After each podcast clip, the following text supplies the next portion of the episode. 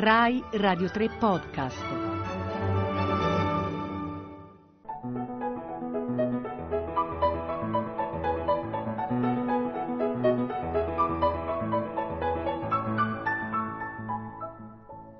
Le parole di Beethoven.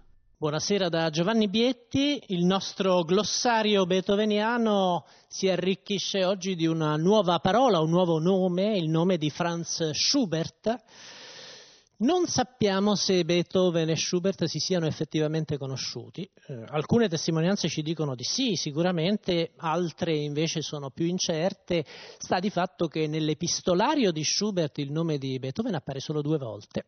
Una volta in maniera molto significativa, perché Schubert ci dice di aver saputo che Beethoven sta organizzando nel 1824 un grande concerto. Sarà il concerto in cui verrà presentata per la prima volta la nona sinfonia e Schubert ci dice spero di poter organizzare a mia volta un concerto simile il prossimo anno. Non ci riuscirà, ma Schubert nel 1825 comincia a scrivere la sua nona sinfonia, la grande, che nell'ultimo movimento cita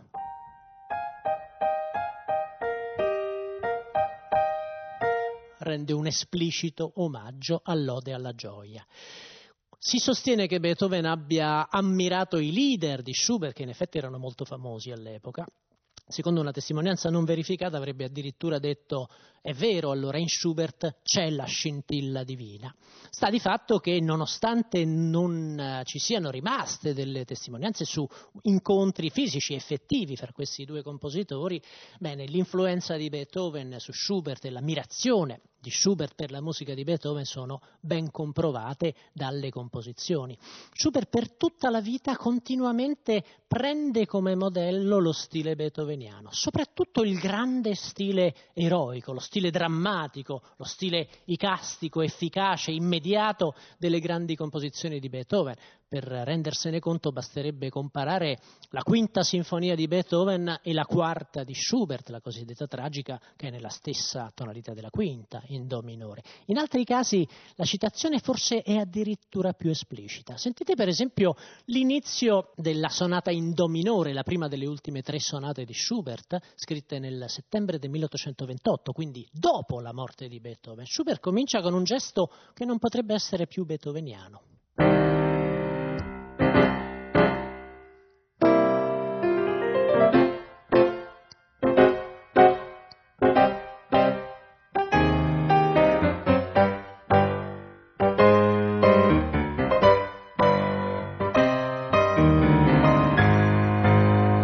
Questi ritmi puntati, questa drammaticità.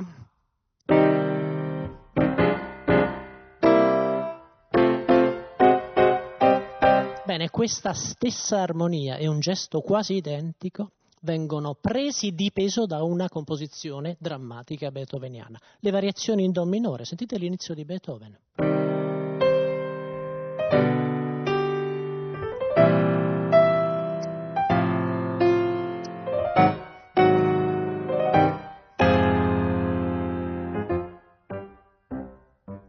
Stessa armonia. Schubert.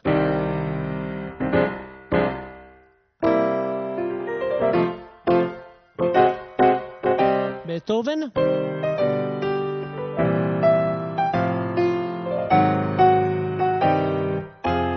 Esattamente gli stessi accordi. Spesso Schubert quindi si rivolge direttamente allo stile beethoveniano.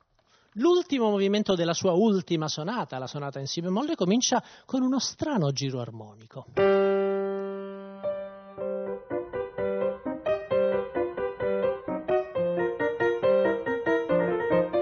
Siamo in si bemolle e Schubert comincia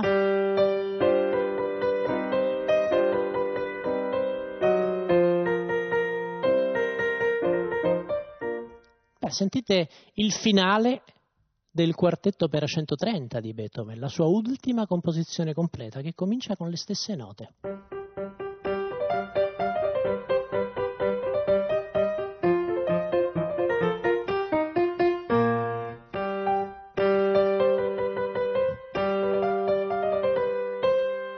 La citazione è troppo chiara per essere casuale, ma soprattutto quello che interessava a Schubert era appropriarsi dello stile lirico che Beethoven sviluppa in una precisa fase della sua carriera, fra il 1809 e il 1815 più o meno.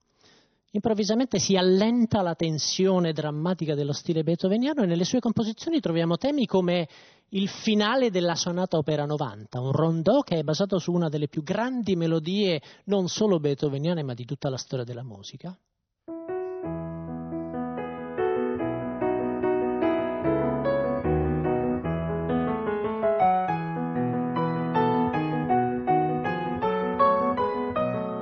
Sentite la seconda parte.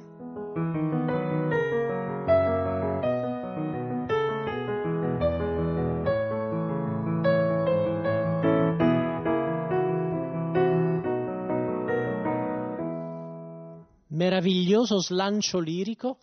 Beh, proviamo a sentire il tema del rondò che conclude la penultima sonata di Schubert, questo trittico di sonate che sono forse il più grande omaggio che Schubert abbia reso al suo grandissimo predecessore. Sentitelo.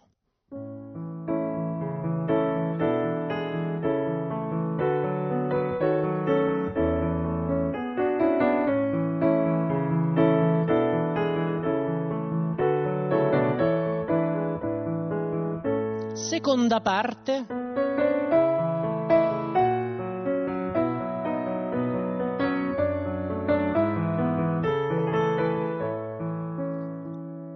ancora una volta la citazione schubertiana che in qualche modo trasforma, ripensa l'ispirazione beethoveniana, però è chiarissima. E in effetti nel rapporto dialettico fra questi due grandi compositori che muoiono a poco più di un anno di distanza, Schubert giovanissimo, Beethoven quasi sessantenne, nel rapporto fra questi due compositori va colta probabilmente il germe, il punto di partenza dello sviluppo della grande musica mitteleuropea ottocentesca.